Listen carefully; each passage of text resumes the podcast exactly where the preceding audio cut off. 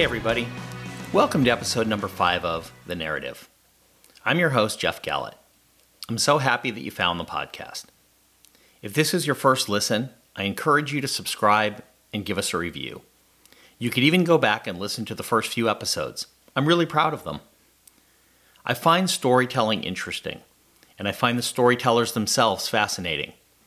So, the idea behind this podcast is to meet people who are great storytellers and to get to know them. Most people who know me know that I'm married into Ohio State sports fandom, maybe even fanaticism. Like I do with most things that I'm passionate about, I devour information about Ohio State sports. Early in my fandom, I discovered that one of the leading voices covering the Buckeyes was Austin Ward. I'm really excited that Austin is joining me on this episode of The Narrativ.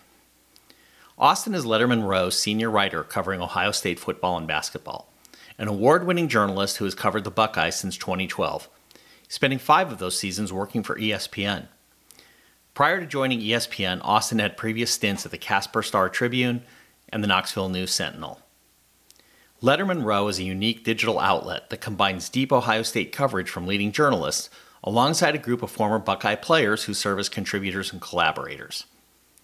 We'll explore Austin's background, the changing landscape of journalism and social media, the challenges of reporting during the pandemic, and we'll pivot to our shared loves of other sports.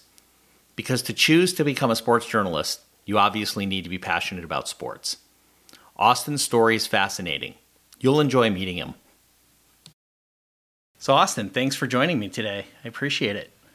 Thanks, uh, thanks for having me. I know it's uh, we've got a a long time uh, Twitter friendship, and once in a while you pop around my neck of the woods. Yeah. So uh, excited to be on. Thanks for having me. It's uh, it's interesting, and I hope you're you know bear with me.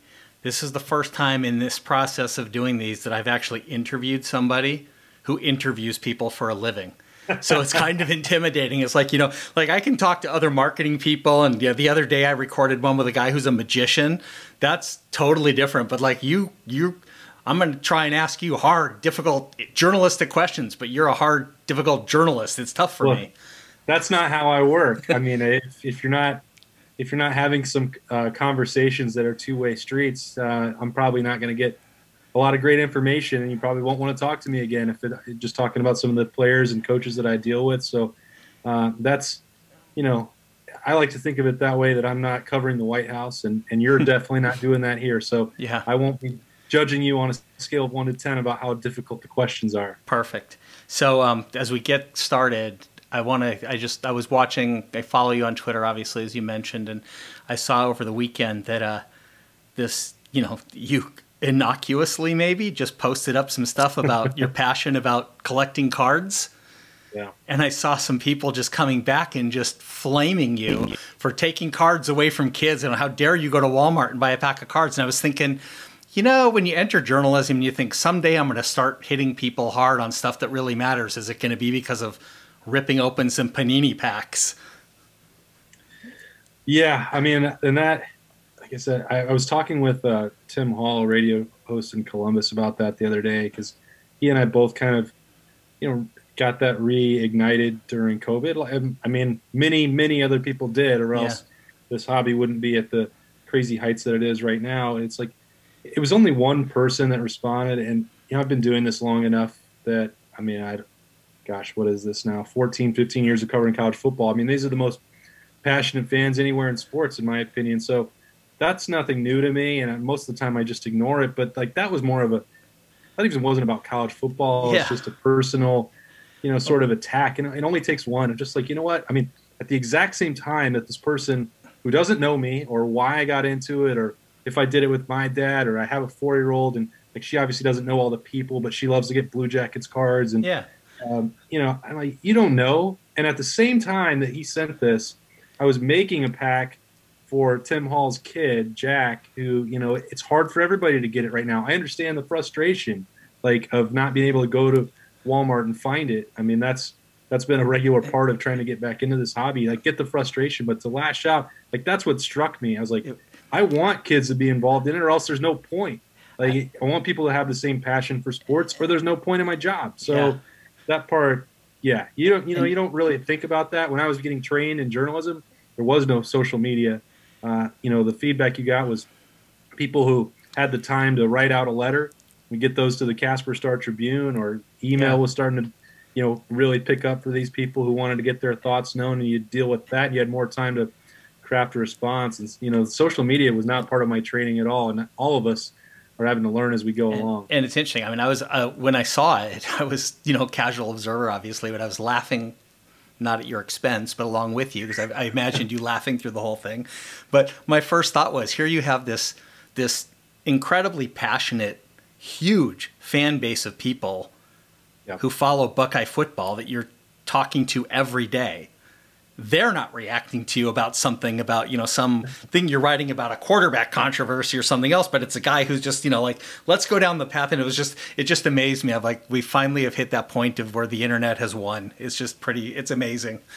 You, you, can, you can't even win the argument. Like you know i can't help every kid if this kid this guy says he had trouble to open packs with his kid like i can't help everyone do that. This, yeah. this guy is upset about it. I can tell him where to go and you know, if I had had one in, in my pocket, I would have given it to the, these kids. Like that's that's just so crazy about it. Like, but it doesn't matter what you say because yeah, he was a, yeah. he responded with anger anyway. Yeah. So whatever, you know, it's it, that's what the more you know followers you get, that's better for you know Lettermen Row or personal brands. But then not all of them are uh, going to be in great moods all the time. That's the unfortunate unfortunate part about Twitter, Facebook, Instagram, all of it. Yeah. So um, since you mentioned it, and I think it would be good for you. I've got it. People heard the intro, but uh, why don't you tell a little bit about Lettermen Row? Because something you just said, I want to pivot back into after you're done saying a little bit about what you do at Lettermen Row and what Lettermen Row is. Yeah, it's, you know, it's kind of crazy to think about. Uh, believe it's tomorrow. Uh, well, this will date when this is, but June June fourth, uh, I believe was our launch date. As I'm thinking back, and this is so this would be our fourth season of covering Ohio State football. Uh, you know, Jeremy Birmingham and I kind of uh, first two in the door with our boss, Will Kral, who's a former walk on uh, tight end for Ohio State. He had the idea where he wanted to marry professional journalism, which uh, fortunately he considered me one of the professional journalists. And um, I was looking for a different challenge after the ESPN layoffs and then one year at, at a failed venture at Land of 10 where I wanted out even before it collapsed. I could see the writing on the wall there. But all the things that I learned throughout my career from newspapers to uh, ESPN.com, different iterations of coverage there, and then a year of like learning analytics and Google SEO, uh, you know, all this stuff. Mm-hmm. Well, it's this this uh, ex- expertise, if you want to call it that, that I had with you know former Buckeyes and, and former players with a place where they could, you know, talk about what they know, which is the actual being in the game, X's and O's, what what locker rooms are like, and a lot of them wanted um, a venue to whether they wanted to be in broadcasting or journalism. Some do, some don't. Mm-hmm. Some just wanted, you know, Jake Stoneburner. I use this example with him all the time. You know, he was like, I was at, I've been going to film study and, and meetings for my entire life, and then suddenly it's over. Like I miss talking about ball. So uh, mixing the, the actual coverage of the team um, with video content and former players uh, so that's uh, that's all now. You know, we've made it through. Uh, we are going through some pretty good growth right up until COVID hit, and then mm-hmm. that was a big hurdle for us to get through, and, and we got past that now, and making it in here to year four, and feeling good about uh, the future for that company.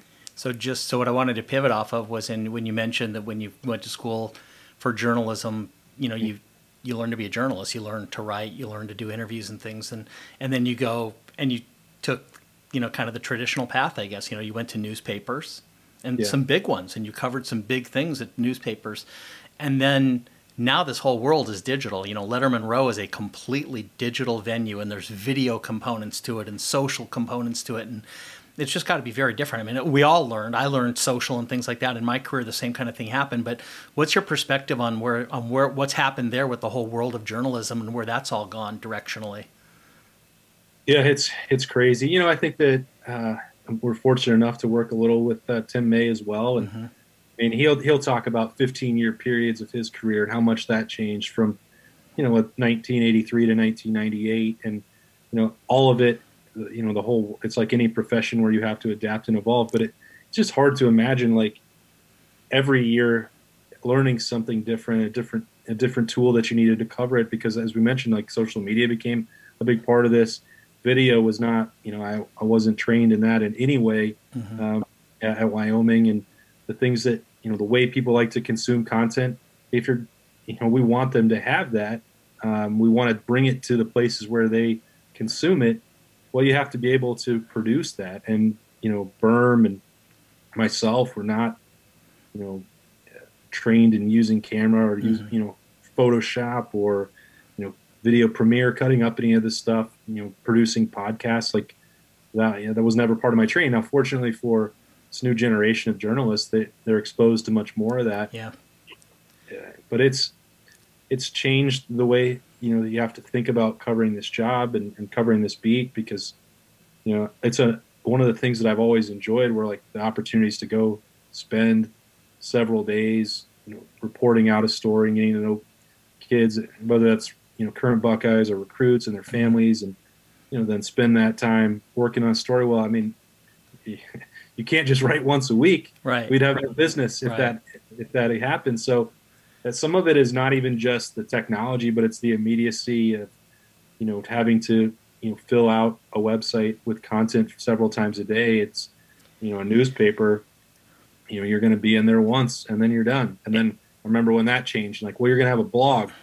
Like, well, who? Why? Who cares about that? Like, right. all of our money coming from the print product. Like, all right. Well, then you're like, okay, well, I, I can come up with a couple things a day, and then uh, suddenly some some places they want you to write like six or seven times a day, and it's like there's not that much to cover. Right. I don't know what, what do you want me to do. Right. But you have to you you you learn what things work and what don't and and again that's a part of like getting through covid like if you don't it, if you didn't adapt and figure out what you could do to survive and that your audience would be interested in well i mean you weren't going to make it. Well that was one of the uh, other things i wanted to ask you. I mean uh, and obviously the last year was just another wrench thrown in because i'm sure you know your job has largely been being on site, like having access to players and coaches and you know going to games and, and now suddenly you're everything's happening on this medium via Zoom and you don't get I'm, I'm sure it had to just be incredibly challenging to try and deliver the kind of content you need to deliver to draw the audience, to serve the needs of the customers, to grow the business yeah. while you're just disconnected in that way.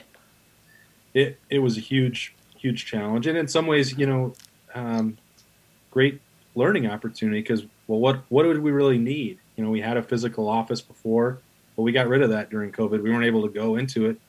Uh, we found, you know, it was able for we we love to do have the guys come into the office, the former Buckeyes, and do Buck IQ in person. Well, obviously we couldn't do that.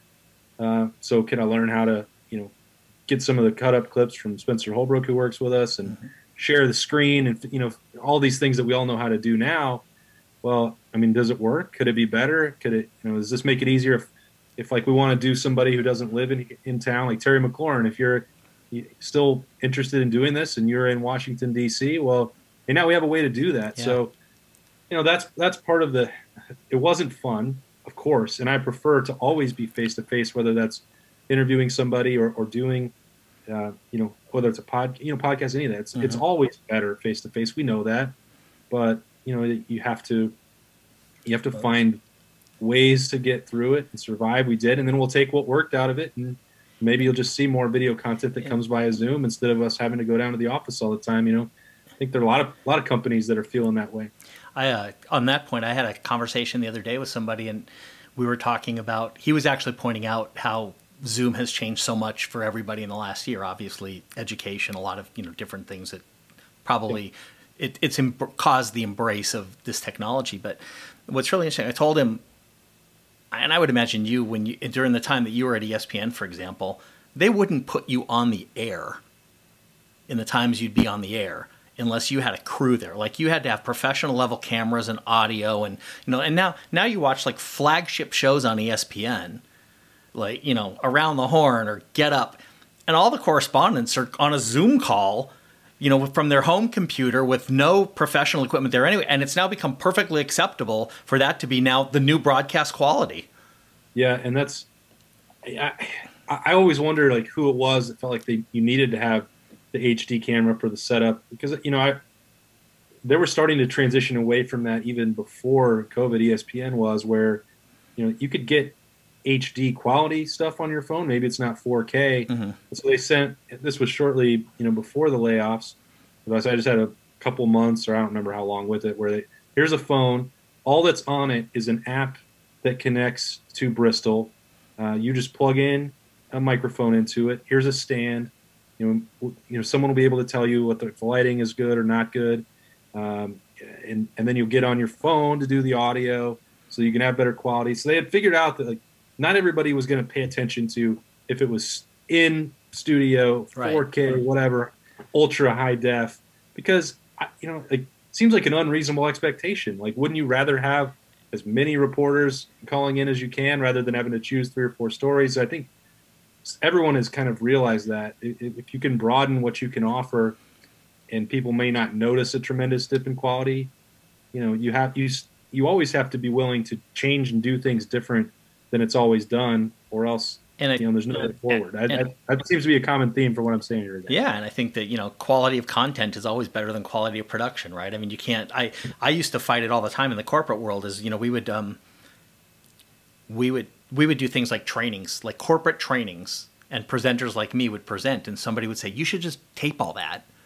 Back in the day when tape was a thing, tape all that, and we'll send it to people, and they can just watch it. And I'm like, no one's going to watch it like who's going to watch it? Because people they're used to production value. Like they're when they sit down in front of a television to watch something, it's been produced by Disney or NBC or ABC or whoever it is. No one's going to watch a camcorder sitting in the back of the room, single camera, not moving, with bad audio of me presenting for an hour. I, I, maybe I was wrong because maybe you know maybe today that actually would happen if the content was good enough. Maybe people now have adapted enough to be able to be able to be served that way. Well, we and we thought about that, you know, Jeff. Thinking back to the start of Lettermen Row and Buck IQ, when we're having the players in there, like, well, we're just we have a, a video screen and a projector. Like, how is this? And, and I can watch back the first ones we did, and even, you know, at the end of last year before COVID, like, with what we were doing, like, look incredible. Would you put it up on a, you know, a television in a bar or like, you know, I know people are watching it on YouTube at home, but like, do they? Are they worried that this doesn't look like Jon Gruden's QB camp? Because you know that was really sort of yeah the model that we were trying yeah. to work off. But yeah. uh, I mean, no, it didn't look incredible. It never did. Uh, Zoom probably looks a little better. Or I hope it does. But we, you know, the point wasn't that we had a, a, a Disney produced show. It was, and and this is what we were hoping, and this is what worked out. It was like, okay, well, this is Beanie Wells talking about J.K. Dobbins, or the, you know, whoever. Yeah. Like that's what they cared about. Yeah. And, and that's what we hope to deliver and still tr- striving to do. But that's, you know, that's the other part of it. You have to determine what's that, what's that line where, how do you balance out that, that quality uh, versus what the actual content is? It's interesting when you talk about the Lettermen Row model where you've got the athletes and some of them want to be journalists and some of them don't. And, but they want an avenue, like you said, with, with Jake to be able to get content out, or at least you know be in the moment to be able to to do what he's what he loves to talk about. Um, the whole thing is interesting. I, look at it as a fan, right? I'm I'm not on that side of the business, so I sit and I watch the fan, and I consume that kind of stuff. I love that kind of stuff, but I always wonder. And the, the big up, the thing that happened last week with with um, Shannon Sharpe and Julio Jones, you know, like Shannon Sharpe kind of went right across the the traditional firewalls of how you do journalism, right? I mean, here he is on Fox or FS1, and he calls Julio Jones live on the air, doesn't tell him he's on the air, and gets this quote at him. And I sat there and thought about it, and I, you know, I, I, you know, selfishly, just so you know, I wanted to be a sports writer back in the day and never had the cojones to do it. That's what I like. My dream would have been. And but I watched that and th- and so I did take journalism classes and do some journalism work. And I sat there and thought, my goodness, like the world has really changed when that happens it's amazing to me that that happened and that there hasn't really been a whole lot of blowback on it. No, there hasn't. You would have thought that, uh, which makes me think that some of it was, you know, coordinated on Julio Jones' part, because otherwise, I mean, you have consent laws, two-party consent laws yeah. for recording, which you know some of these, the classes that I never thought I, would need with, uh, you know, the not not just the ethics but the legality, of, you know, crossing journalism laws and all that stuff. So the fact that that hasn't happened, the fact that the Fox legal department hasn't blown up or taken taking the guys off the air. And, uh, you know, Julio's not pursuing any lawsuits or anything Yeah. like that. Tells you it, it may have been a little bit more staged, but you know that you see that a lot anymore, where the lines have blurred because there aren't a, a ton of people. I don't think that want to pursue this profession that much, and it, and then other companies are pouring more money into just those debate shows, and they you can just have any athlete come in and do that, Yeah. which is great. Like I mean, we all know what uh, around the horn and PTI did for uh, driving debate and, and more interest in sports across the country, but sometimes you just watch what they're doing, and it's. Uh, I know that my journalism professors would not have approved. So um so when you decided so I'm assuming that when you you obviously had to have a love of sports Yeah. to decide you wanted to be a sports journalist. Um, what's that path? I mean, how do you know how do you get there? What was the thing that drove you to that and then how, you know, it's just interesting to me since I thought about it and decided I couldn't do it or wouldn't do it or wasn't good enough to do it, whatever I decided. I don't remember what I decided. yeah, well, uh, primarily driven by the end of my own athletic career and recognizing my own limitations because I, you know, I thought about it. Uh, the golf and basketball were the, the two things that I were had the most skill at. I did not at five foot ten have really the frame to keep going in in basketball, and and I thought for a little bit about I was had an academic scholarship to Wyoming, uh, my home state, and and for a brief period I was about to uh, walk on at Georgia, where uh, my dad was living at the time. Uh, a brief period before the rest, he was he, when they they moved, and he's like, you know what, uh, not making the kids move again until they graduate high school. So he was down in, in Atlanta, and I thought, you know, I'd looked at it. Is it possible? Um, you know, I moved down there with him to establish residency so that I could try and walk on the golf team. Well, I just got bored, like because I was having to work and I was gonna have to wait a year. There were no guarantees. Like, you know what? Screw this. I'm ready to start school. I'm probably not going to make it on tour anyway. that I could, I'm the only one who could use that academic scholarship that was offered to me. Mhm. So I just like it was like three weeks before classes. I'm like, I'm going back. I'm going the first day when I get there. I, broadcasting is more what I thought I wanted to get into. And we t- I talked about that earlier with Mhm. the video. I wound up with no training in that because Wyoming didn't have broadcast journalism. That's a that's even a tougher field to get into than the one I chose, which isn't easy anyway. But uh, you know, we're just driving back uh, from my dad was with me to go from Atlanta to move into Laramie. Like the first place I'm going to go is just uh, the Branding Iron, a school newspaper. Going to see what options there are for sports. I've got ideas. I want to you know simulate Madden games and use that as a for prediction column for NFL. You know, and then whatever else, like I don't know Mhm. because I, I wrote a little bit for my high school newspaper, but that wasn't a driving interest. That was just like a class, and you know, I was playing. I, I was in a sport for every semester, so to me, it wasn't. And I only bring that up to say that I, I never envisioned like newspaper or you know written editorial content.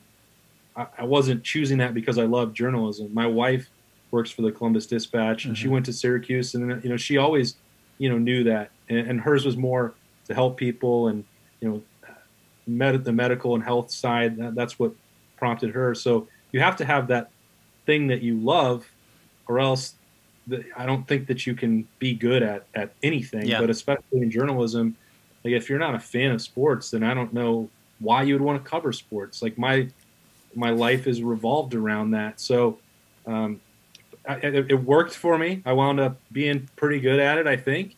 Uh, you know, and but so was. I just walked in there and I'm like, you know what? This is what I'm to do. I'm to get these, these reps at a college newspaper. We'll see what happens because from there you can make other decisions. I knew I wanted to be in sports. I tried a brief period when I was at Tennessee uh, to do sports information. You know, just the the PR side of it. That wasn't for me. I like to have my own voice.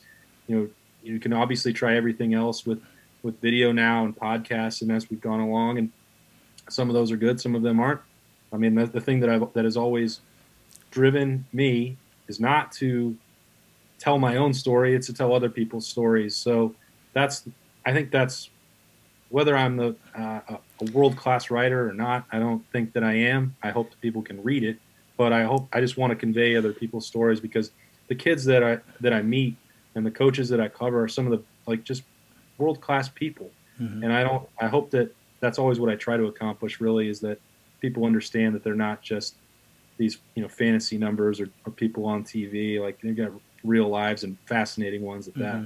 So you you choose this career, you end up being very successful in it, but you can't really be a fan of the team you cover. Yeah. Right. I mean that that's sort of that's one of those firewalls I would assume. Um, you have to put up with people like me on Twitter who are a fan of the team you cover, but that's a whole different part of the equation. But I do know you're a fan of lots of other things, like your your you know you the Blue Jackets, the Crew, Wyoming football, etc. Um, that's got to it just has to be strange to be to be around something all the time, but to have to stay objective about it is that is that challenging? Especially when you like the people, when you're like you just said, they're good kids and you know them and you like them and yeah, I, I think that my approach to the job or the way I evaluate what I should or shouldn't do has has also changed over time. In that I don't I don't own any uh, Ohio State clothes. My wife is a diehard Buckeyes fan, and uh, I went to exactly one Ohio State game. Uh, took her to the Fiesta Bowl against Texas in uh, what was that 2009 um, when we first started dating. But you know, that's I'm not. I, I, think that I covered Wyoming. I went to Wyoming. Mm-hmm. I I did two years, uh, one an undergraduate exchange at Tennessee, and then one year uh, in when I was doing their sports information department and working towards a master's and, and testing that out. I covered Tennessee. I went to Tennessee and lived there for a while. Um, you know, I didn't have that here. So when, when I first started covering Ohio State in 2012, I mean, obviously, uh, my wife and her family, uh, born and raised in Columbus, and her parents went to Ohio State. Well, I mean, they they love that. That's great. Like they have that passion. But I didn't I didn't come in with any of that sort of appreciation for it or wanting them to win or not win. So Ohio State's actually the easiest, I'd say, of the places that I've worked to do that. Now, I say all that, and you know from my coverage, and many other people like to, you know, suggest that I'm a homer. Well, I mean that may well be the case because a this team is very good that I cover. Yeah. Um, I, have never picked them to lose a game, and I have a pretty good record of picking. You know, yeah. they've lost what ten times since I've been here. Yeah. That's worked out pretty well for me. Um, but I do, you know, it is better to cover a winning program. It's more fun. I don't cheer for them to win, but I enjoy when they're successful. Um, not just because it makes my wife happy when they win. Um, and, and that, but that's also true of everywhere else I've been because it's not that I, it changes the objective ability to cover the team, which, you know, if there's if there's a problem, um, you know, call that out. You know, don't disagree with the decision. Um, you know, you I, I, think you have more credibility if people know that you're not doing it from um, a position to attack the team or because you're out to get them. Yeah. Uh, and it's just a so it's more difficult for me to answer it than it would have been when I graduated or when I left Wyoming in 2006 because I, I my, my, views have changed. I don't work at a newspaper, right? And uh, there's not like a ton of scandal going on for Ohio State. Um, so I don't. It's not like there's things that are swept under the rug that I don't care about. And, and you work for an outlet that wouldn't exist without Ohio State, right? Yeah. I mean, it's a solely it's an Ohio State focused site and content. And that's not. And, and so people take that to mean that sometimes, or some people do, that that means that uh, our coverage has to just be okay with Ohio State. And I don't, I don't think that that's that's not the way I approach it, and it's not the way, you know, I don't think they view our access as contingent on that because they've known me for a long time. But Ohio State is one element, and Ohio State fans are the other. So I wouldn't exist without either one of them. Mm-hmm. There would be no there'd be no Lettermen Row.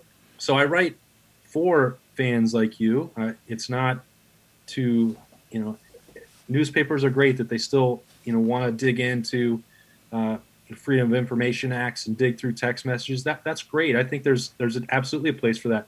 But now i i said this earlier where i don't cover the white house. Well i'm writing about ohio state and i'm writing about them for ohio state fans. There's no other there's nothing else that's involved there. So you know do i would I want them to go to the college football playoff and win and write a book about that? Of course I would. But that doesn't mean that I sit in the press box and cheer for that to happen. Right. So, but the the other part that you brought up about the teams that I cheer for, well, if I if I was ambivalent about Ohio State, and you know how I feel about Columbus, I love living here. I felt like I, I love living here. I don't want to move, um, and the, you know, been into the crew and the Blue Jackets and all that. If I didn't really care about the the team that I cover and the players that are on that team and the coaching staff, you know, I still have to be passionate about it to know one through eighty five. Yeah. And you know, think that recruiting is interesting. So, and I, I don't think you can fake that. Yeah. Um, so, I think that feeds into it where, you know, I, I just I think it's a fun place to be. And if it wasn't when I got laid off of ESPN, I had op- options to go work elsewhere. But I really enjoy covering this team, and I, I hope that when people ac- accuse me of, home, of being a homer or whatever, I hope they recognize that that's just because I'm trying to do the best job that I can Mhm. for them. Mm-hmm. And if they win, there might be a bonus in that for me. Yeah. Um, so the crew. Yeah. We have a mutual interest in soccer. I was gonna I was gonna hold it over your head that my Atlanta United have won the championship, but then the crew won it since then. So Took that away from you. damn it. Um, that whole thing a couple weeks ago with the whole rebranding thing, they now you know pivoting to fan from journalist. But you have to look at that through the lens of you know what you know about how organizations operate and the journalistic side of it. I would think, and I you know I watched it from afar. You know they're kind of my second team, if you will, and we watch it, and I'm like, what are they doing? And then I saw I was watching your stuff, you know, passionately, and I'm thinking to myself, it's good in my mind. It's good that you're being really passionate about this and outgoing about this on Twitter and other places because you do have a large following. They're maybe not all crew fans, They're not. but they're Columbus. There's a lot of people in Columbus and Columbus people who are there, and those are people who can mobilize around something. So I thought it was just an interesting thing when I was watching when I was watching you interact that way. Yeah, and I think that that's another part when I talk about sort of changing my perspective on it because for a long time in this profession and even when I started in it, you just you know, you well that could be something you could cover. You know, you want to make sure that no one could ever accuse you of of not uh, of being subjective about these teams and I just the, the older I got and it, like US national team was kind of the first time that I got into this I'm like well everybody's cheering for the United States national team in this country like why should we pretend otherwise? Because you see in other countries, it's not like this. They're, you know, their newspaper reporters and everything else in to cover the Premier League. Well, that's long been like just a purely fan based perspective Mm-hmm. because that's what they wanted their readers. You know, th- that's what their audience sort of wanted. They were okay with that. Yeah. I'm not saying that that should be the case everywhere, but you know, I, I just this is silly. I want the United States national team to win. I want. And then it got further with the crew, and I, I used to be hesitant, you know, to do that to show that side. Well, you know, what if you have to do something else? Well, you know what? Who cares?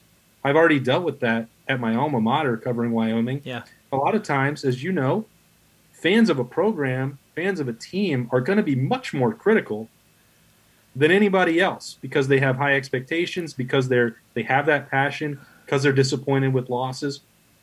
Frankly, I mean, I see this now every every time there's even a Ohio State win only by ten points. Yeah. It's like, well, this team sucks. Not Like, good enough. and I'm like, well, let me let me put this in perspective for you.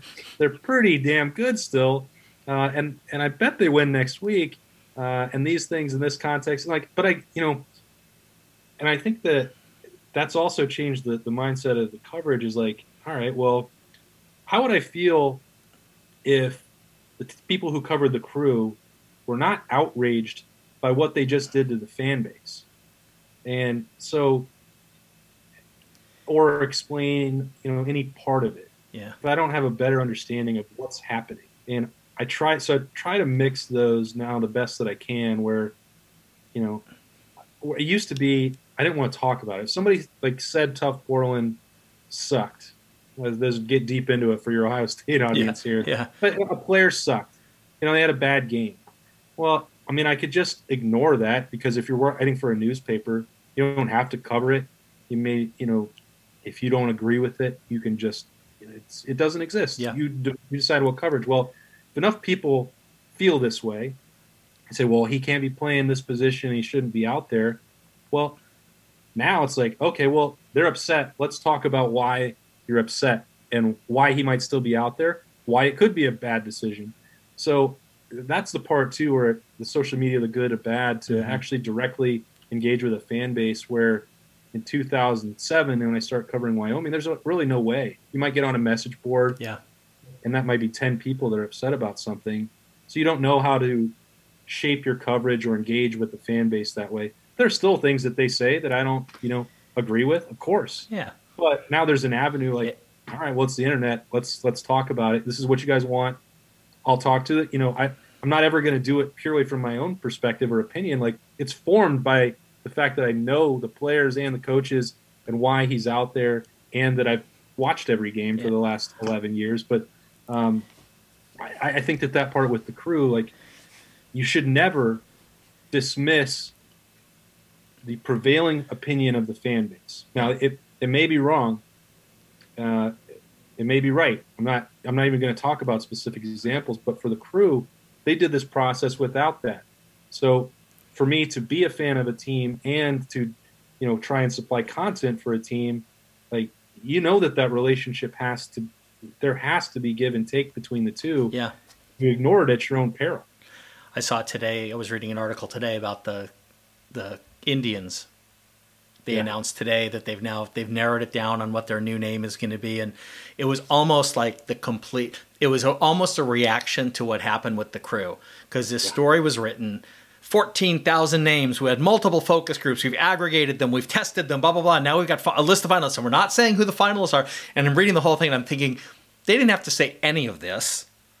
but I think that they're looking right down the state or across town to Jimmy Haslam and they're saying, yeah, we're not doing this again. We're not letting this happen. We're going to just, we're going to get ahead of this and let everybody know we're trying to make this an inclusive process. That at the end of it, they're going to pick a name and a zillion people are going to come out and scream and yell that it's horrible and awful and the worst thing ever. And why are you changing from the Indians? And it, they have, they're kind of in a no-win situation. But I thought it was funny when I was reading the article, just how almost defensively I read it. And maybe other people who weren't as close to what happened with the crew or didn't follow that might not have realized. But I immediately pivoted to that and said, "No, this is reactionary to what happened with the crew rebranding." Yeah, and and no one is i don't think there's ever going to be a, a, rebrand that people universally love when it happens because when people you know eh, become fans they're attached to all the things that yeah. were there in place that the traditions that that they grew up with or learned to love over time. So when you take that away and change that that's obviously going to be it's going to be extremely hard for anyone to pull that off. It, the crew just went to such a wild extreme with something that was so unnecessary and did it without that feedback. I mean, they, I've been part of the Nordecke since since we moved here, and you know the amount of feedback that they've accepted or wanted is varied depending on depending on the ownership, depending on the year.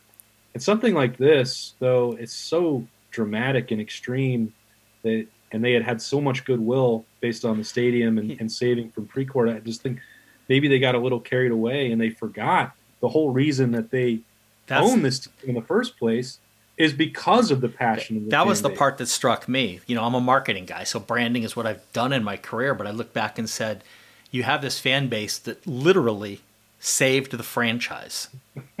they literally saved the franchise through their action with a hashtag that said "Save the Crew." Yeah. And you're building a brand new stadium, which is going to be a huge moneymaker. It's going to be amazing you're building the stadium on the backs of that, and you're going to use the two month lead up into opening up that stadium to do this to that fan base. It just struck me like tone, complete. I can't even think of many things that are more tone deaf than that. Yeah, and the part that you brought up, like, I mean, whatever it is now, 20,000 some followers on Twitter. Like, if you'd been at a newspaper and they're like, well, don't do anything other than your beat. Well, I mean, that's that's robbing the other community that I'm a part of, which is you know Columbus, yeah. and then a number of you know crew fans, and somebody has to speak up about it, or this could start happening on a larger scale. I don't want to, you know, nothing we do in sports is like a true life or death scenario, but this is a thing that people really care about, um, and I cared about it. So, you know, you people that you get to you talked you led this off with people that reply on Twitter like stick to Ohio State football. Well, sorry, I mean no, those those times are really gone, and yeah. I don't mix like pers you know real personal stuff. There's some pictures of my daughter and Allie, but that's all generally sports related. And I, I don't I understand that crossing over to use that for you know political purposes is not something that's really to my benefit. Yeah. I don't so I don't use it for that.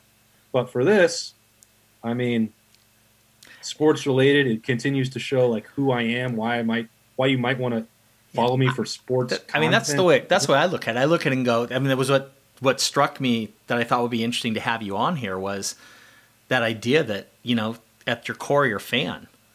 And in that case, you can be a fan. You you reacted to that news in particular, just using that as an example, the way I would for for something because I'm a fan of things. I don't cover anything. You're a fan of the crew. You're invested there, and so you reacted in a way. So it's like you know the reason you're good at your job is because you have that core, like you said earlier, of being a fan and a passion about it, and you can apply that. So then for people to say, well, then silence that when it comes to your outside interest beyond this narrow thing that we care about, is all about us. Is just yeah. it's interesting to me. Well, I mean, there are people that don't drink beer, but Berman and I are not going to stop posting road beers when we go, and there are people that that don't like that too. I, you know, that's and that's why there's also a limit of the things that I think I want to use my own social media. And the flip side is that I send you direct messages when I'm going to be in Columbus and say, "Hey, where's the best place to go get a beer?" So, exactly. you know, that's that's double edged sword, that's, right? That's part of my brand uh, that I I do like uh, Columbus sports. Uh, I'm gonna people can find me at virtually all of them, and then I'm gonna be at Columbus breweries, and and I'm gonna talk about that. Uh, I think that one when when people you know sports cards, I guess now we can include in that, but like taking it to you know other stuff and, and commenting on news of the day, like I, I understand that there's a line to that, and there's also it's frankly that I just don't have any interest in crossing that. Um, if you know I don't really have that much time to devote to any of that other stuff because I am passionate about all the my job and I'm passionate about Columbus sports and all like and it's not like so, Ohio State football can't be polarizing to people, right? So man, you might as well limit your amount of polarization that you're. I get it. Yeah, maybe it's just because I get enough, uh, you know, just from what I do on a daily basis. But you know, I mean, that's really what my days are like. You know, I and I, there's only so much I think that anyone should say about any topic. Yeah. And and so I stick to what I know, and uh, and I think that's really not not enough people in the whole world do that, perhaps. Um, but it's also so it's it's what I what I feel like I'm an expert in or passionate about, plus what I think people might be interested in, and I just you know anything else like who cares? Right. Like, right. just that's not for me. There's enough other people who are deep into that who can sh- share those stories and share that insight and I'll read that. But yeah, it's like got, you you know you mentioned Tim earlier, and like I, I follow Tim and have from back when he was yeah. at the Dispatch, and I, I can tell it's obvious. You know, Tim's not going to the Indy 500 or other IndyCar races and writing about them and tweeting about them for Lettermen Row. He's right. doing it because it's something that he loves, right? It's it's something that is core and embedded to him and I can't imagine that he gets flack for that in any way. I mean, you just have to, if you followed him for a long time, you know, Tim's into racing, into auto yeah. racing. He loves it and he writes about it and he's got a whole network around it. So it, I don't see it being any different than being a f- fan of the crew or not a fan of the crew as being a, you know, a auto racing guy. Yeah. And again, I mean, we're not ever going to make everyone completely happy. I, you know, I, I you asked like the, the, feedback to that and people picking on on what happened with Saturday with the cards. Like, mm-hmm. I mean, that stuff. I don't know that you ever truly get used to it. I mean, I remember the first time was an AP poll voter, my first year like football in Wyoming. It's like, you know, all these I didn't have Oregon too low, and I didn't have Louisville in the top twenty-five. Like, I remember the people that were upset, and they like they published your ballot. Mm-hmm. Um, you know, you never get used to people, you know, cursing you out and stuff like that. But you you certainly put it in better perspective that the older you get, maybe even though the the access they have to you is far greater than let's go look up this guy's email address, find out where the Casper Star Tribune is, uh, and, you know all that stuff. Like it's much easier for people to do that, and that part makes it you know weirder and and more challenging. But like it doesn't You- you know- affect me anymore. I mean, So I it's have not to going say- to the way I do my job. I don't have a professional aspect of it, but you know, like I'll take the bait sometimes, and I'll, I I catch I'll find myself going, "Why did you just take the bait? Why are you like getting into this conversation with somebody?" And it's generally like something you know. It'll be someone will throw something out like you know Ohio State didn't deserve to be in the playoff because they only played eight games. Right. Okay, so I'll throw out some counterpoint, and then someone else comes on top of it, and I'll sit there and I'll I'll be ten things in and go, "Why am I doing this?" Like I, I'm not gonna. No one's ever won an argument on the internet. I'm never gonna win this one. I should just put it down. And I'm not even doing it professionally. Like you mentioned, traditions and sports traditions. It's funny. Um, I took the bait on one just a couple of days ago. So I have this thing that I've been. It bugs me that the you know Atlanta United has this incredible fan base of forty thousand people at every game, or seventy now that the stadium's are back open and they do chants like every soccer team does, but they're programmed. Like I, there will be a Viking clap at the 40 minute mark and the 80 minute mark Yeah. every home game. So I'm like, I have no problem with the Viking clap. I just think, why don't you not program it? Like, do it, like, make it more organic than that. And I get it, you know, like, you know, Buckeye games, you do hang on Sloopy, you know, at the same point, start of the fourth quarter every game. I understand the point around programming it, but I sit there and think, well, couldn't we just do better? Like, couldn't we do better? So I made a comment on an online thing the other day about that, and someone came back and said, You're flying in the face of the traditions of the team. And I'm like, we just started our fifth season of existence. the traditions of the team, and one of those seasons didn't even have fans at it. So we're, the traditions of the team have to do with four years. Like, what? How crazy is it that like something became so embedded f- in a four-year period of time that people are like, no, no, no, we're never changing that. It just it's amazing to me that people think that way. Yeah, and you know you see that a lot in soccer. Really, I mean, there was a huge deal of been part of American Outlaws, and almost everywhere other than Columbus, they used you know capos and Yeah. cheerleading to coordinate. And like, boy, well, Columbus, uh, boy, Dos a Cero, we've never needed this before. And I'm like, you know, it's great. I love the venues. You know, from Crew Stadium, the, the games we played here, unforgettable. Yeah. But Allie, you know, Allie and I, my wife, we during the qualifying in 13, we were going to the World Cup in 2014. That was our we saved up for a long, you know, for several years. That was going to be our honeymoon trip, and we did that in Brazil. So we also did the year before a bunch of the qualifying games, made sure they we could do our part to get them through. Mhm. So I could see both sides. Where obviously I'd been in, in Columbus for the Dos a Cero games and uh, any other, you know, Jamaica, big ones along the way. And I'm like, okay, but I'm like, you haven't been to Seattle yet or seen what happened, you know, when we were at this game in Portland or this game in Denver. Like, um, it's a lot better when the whole supporters section is doing the same thing at the same time. So Yeah. like, Columbus was just like losing their mind. We're never going to have this here. We don't need it. We win every game two to nothing. And I'm like, so I've I've been part of a lot, a lot of those. It's, again, it's part of what we talked about. Like, mm-hmm. I gotta you gotta understand why that passion exists. I mean, and if you don't recognize it, then there's no chance of of telling any meaningful story to in return to those people or providing content that they might enjoy. So to pivot, um, here at the end, total pivot for you. Got three three questions for you. So um, the first one is: Is there a recent TV show or movie that you've watched or something you've been watched that you really binge watched that you like or that you would recommend any to the to listeners Oh boy, recent other than Buck IQ? yeah, just go to uh, the Lettermen YouTube channel and fire Yeah. fire through that. Uh, oh, boy, um, yeah, we, we haven't we haven't done a ton recently. We did WandaVision, and uh, that was really good. I, I, I know a ton of uh, you know people were skeptical or didn't turn it off maybe after the first episode or second episode just because the concept was so out there. It Mhm. wasn't like a normal Marvel movie. WandaVision as it once you got through all that and you know got to the meat of it. I, maybe if it had been released all at once, people would have understood. But I like I like the slow release, so that was like you know, when you and I were, were younger and got to you know have must see TV on, Yeah. on Thursday nights. Um, I like that part of it. So we did Falcon and Winter Soldier after that, but we've also just been going back to you know, as we watched the Friends reunion. Like my wife had never watched Friends all the way through, Really? uh, which to me was just like I couldn't believe that. yeah.